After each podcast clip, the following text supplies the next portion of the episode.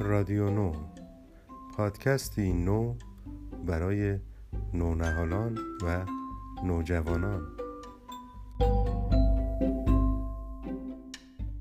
من داریوش بهرانی.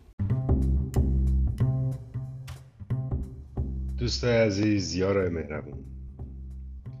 توی فصل جدید پادکست رادیو نو می‌خوام براتون داستانهایی از کتاب های خیلی خیلی کهنمون که دیگه خطاشونم به همت بعضی از محققا و دانشمندای خوبمون قابل خوندن شده بخونم. داستانهای ایران باستان.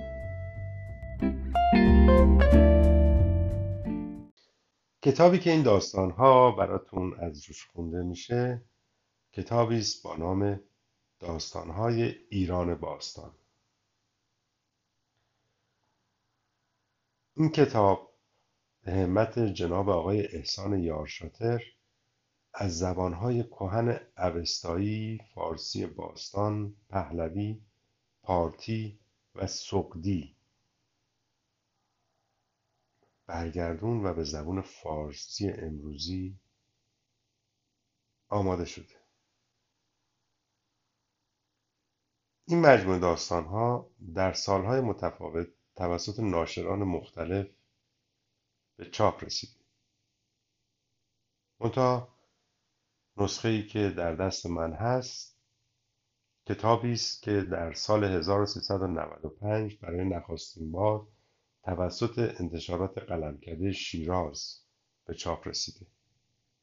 من در اینجا مقدمه این کتاب رو از خود جناب آقای احسان یارشاتر بی کم و کاست براتون می‌خونم تا آشنایی با این متون پیدا بکنید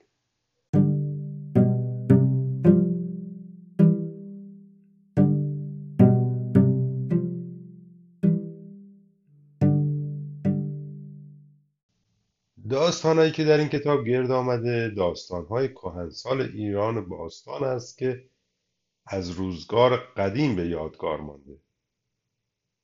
اصل این داستانها به زبانهایی است که امروز دیگر رایج نیستند و مدت هاست مردم ایران آنها را ترک گفتند. پس از حجوم تازیان که کیش اسلام در ایران جایگزین آیین زردشتی گردید بسیاری از آثار ایران باستان به تدریج از خاطرها فراموش شد. و کم کم از دسترس ایرانیان بیرون رفت. فردوسی و برخی گویندگان دیگر پاره از این داستانها را از آسیب زمان نگاه داشتند و یاد دلاوران و شاهان ایران کهن را در آثار گرانمایه خیش پایدار ساختند. به خصوص شاهنامه که شور ایران دوستی و شوق دلیری در شعر بلندش نهفته است. سالیان دراز ما را از داستانهای کهن و یاد پدران و نیاکان خیش یاری کرده است. اما داستانهای ایران باستان محدود به داستانهای شاهنامه آنچه در کتابهای تاریخ فارسی و عربی آورده نیست. در آثار کهن ایران افسانه ها و داستان های دلکش بسیار هست که تاکنون ما به سبب قفلت از فرهنگ ایران باستان از آنها بیخبر مانده در سالهای اخیر آثار قدیم ایران بیش از پیش روشن گردیده و در مطالعه و پژوهش این آثار های بلند برداشته شده. دریغ است که جوانان و دانشجویان از داستانهای دیرینی که در مرز و بوم ما زاده و باریده است غافل بمانند. اینجا قابل ذکره که منظور نگارنده از سالهای اخیر سالهای دوران پهلوی معاصر هست. به این خاطر که جناب آقای احسان یارشاتر نگارنده این مجموعه متولد سال 1299 هستند آنچه در این کتاب گرد آمده عموما از زبانهای باستانی ایران مانند اوستایی، فارسی باستان، پهلوی، سغدی و پارتی گرفته شده و در آثار مختلف پراکنده است. قسمتی از این داستانها از اوستا که کتاب مقدس زردشتیان و کهنترین کتاب ایران است ترجمه شده.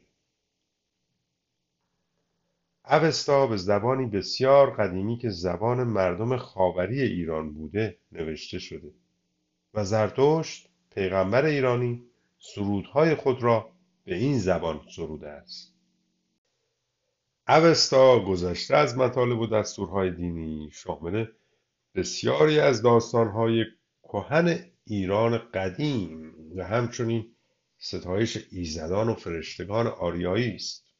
مثلا داستان جمشید و زحاک و فریدون و کیکاووس و کیخسرو و گرشاسپ را در اوستا میابیم و ستایش ایزدانی چون مهر و ناهید و آذر و بهرام و اسفندارمز را در آن می‌خوانیم. اما از رستم. و بهمن و دارا و بسیاری دلیران و نامداران دیگر در اوستا سخنی نیست.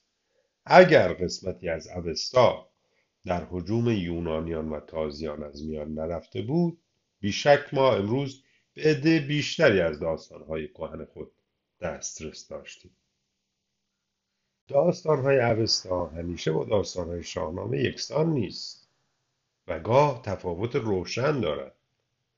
مثلا جمشید را در شاهنامه به صورت پادشاهی دادگر و پرشکوه می‌بینیم که خانه ساختن، پارچه بافتن و نرم کردن آهن را نخستین بار به مردمان آموخت و در دوران او کشور آباد شد و مردم آسایش یافتند. اما سرانجام به یزدان ناسپاس شد و نافرمانی آغاز کرد و پس از چندی به دست زحاک تازی از پای درآمد. در شاهنامه سخنی از دژ جمشید در میان نیست. در اوستا جمشید داستان دیگری دارد. بنابر اوستا وی نخستین کسی است که حرمه است. خدای بزرگ ایرانیان قدیم پس از ساختن و پرداختن جهان نگاهبانی آین خود و سرپرستی مردمان و جانوران و گیاهان را به وی سپرد.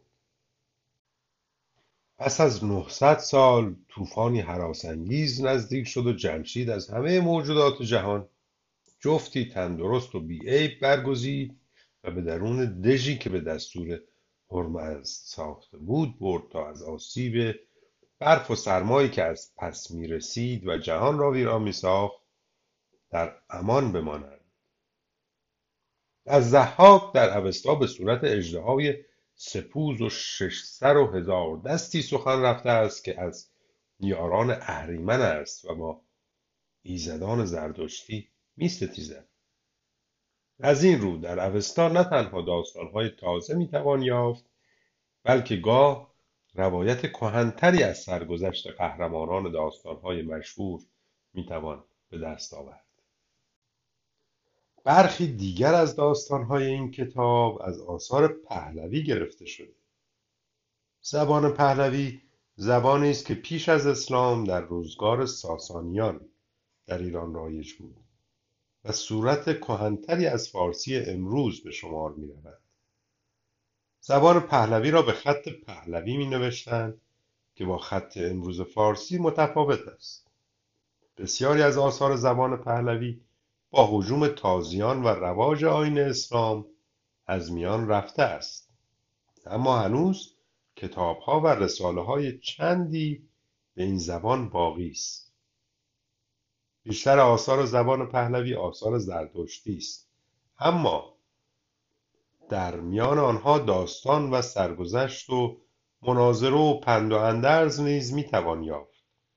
مثلا در پهلوی کتابی در سرگذشت افسانه مانند اردشیر پاپکان و کتاب دیگری در شرح جنگهای گشتاسپ و ارجاسپ و دلاوریهای زریر برادر گشتاسپ و عموی اسفندیار رویینتن هست که در این کتاب خواهید خواند. داستان زادن زرتشت نیز از یکی از کتابهای پهلوی گرفته شده. از این گذشته بعضی از عقایدی که در کتابهای زردشتی یا مانوی دیده می شود و صورت افسانه ای دارد نیز در این کتاب در کنار داستانهای دیگر قرار داده شده. گذشته از اوستا و آثار زبان پهلوی در این کتاب از منابع دیگری مانند کتیبه های شاهان هخامنشی و آثار سقدی و قطعات پارتی و آثار مورخان اسلامی و تاریخ هرودوت استفاده شده. امیدوارم این کتاب نمونه جامعی از داستانهای مختلف ایران باستان را که تا امروز دسترسی به آنها امکان یافته به دست بدهد. هرچند این کتاب داستانهای ایران باستان نامیده شده اما خواننده زیرک در خواهد یافت که آنچه امروز در نظر ما افسانه می نماید در دیده بسیاری از صاحبان افسانه ها حقیقت می نموده چنان که امروز هم بسیاری از اعتقادات دینی قومی در نظر آنان که دینی دیگر دارند افسانه می نماید. اما اگر این داستان ها به این صورت که می‌خوانیم روی نداده باشد نباید تصور کرد که به کلی از حقیقت خالی است هیچ افسانه ای از حقیقت خالی نیست. در روزگار قدیم مردم بسیاری از تجارب و اندیشه خود را به زبان افسانه بیان می‌کردند. مثلا در داستان معروفی می‌خوانیم که شش میمون کور در جنگل به فیلی برخوردند که از آنها راه خواست. خواستند بدانند فیل چیست.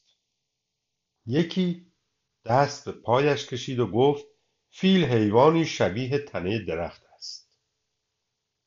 دیگری که دست به شکم فیل میسایید گفت نه حیوانی خمره مانند است. سومی که دم فیل را به دست داشت گفت چون این نیست فیل حیوانی به شکل تناب است. و همچنین هر کدام چیزی از این گونه گفتند.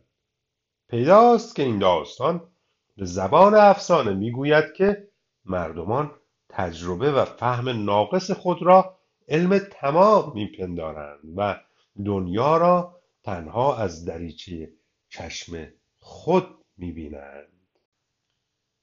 بسیاری از مثلها نیز که ما برای بیان مقاصد و اندیشه های خود به کار می‌بریم داستانهای کوتاهند مثلا برای آنکه ادعا و خودفروشی کسی را آشکار کنیم یاد از مردی می‌کنیم که او را به ده را نمی‌دادند و او خانه کت خدا را می‌پرسید.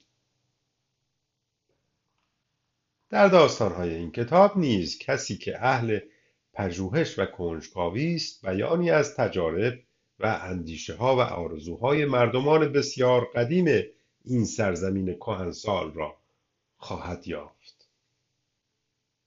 در نبرد فرشته آب و دیو خشکی می‌توان تصویری از حادثه طبیعی فرو ریختن باران پس از خشکی دید. در داستان هرمزد و اهریمن تصور ایرانیان باستان را از آمیزش خوبی و بدی در این جهان می‌خوانیم داستان آفرینش صورت دیگری از بیان همین اندیشه است که از مانویان به یادگار مانده است.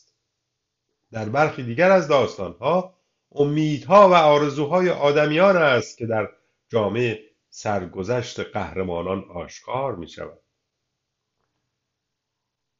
صاحب نظران همیشه می توانند در پس ظاهر افسانه و داستان نشانی از تصور آدمی از حقایق عالم و احوال درونی انسان بیابند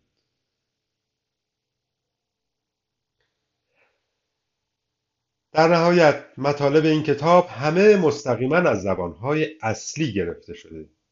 در نقل و ترجمه داستانها کوشیدم چندان که ممکن است از متن اصلی پیروی کنم تا عبارات فارسی نمودار شیوهی باشد که در اصل این داستانها به کار رفته و خواننده بتواند تصوری از چگونگی بیان این داستانها در زبانهای باستانی حاصل کند. امیدوارم کوششی که در گرد آوردن این داستانها به کار رفته مقدمه آشنایی بیشتری برای جوانان و دانشجویان با آثار ایران باستان شود. احسان یار شاطر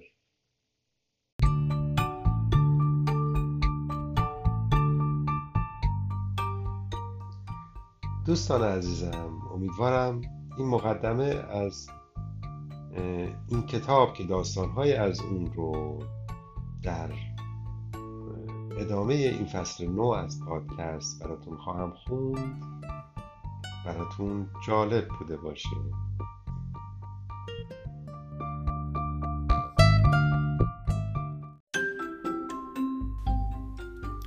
رادیو نو پادکستی نو برای نونهالان و نوجوانان.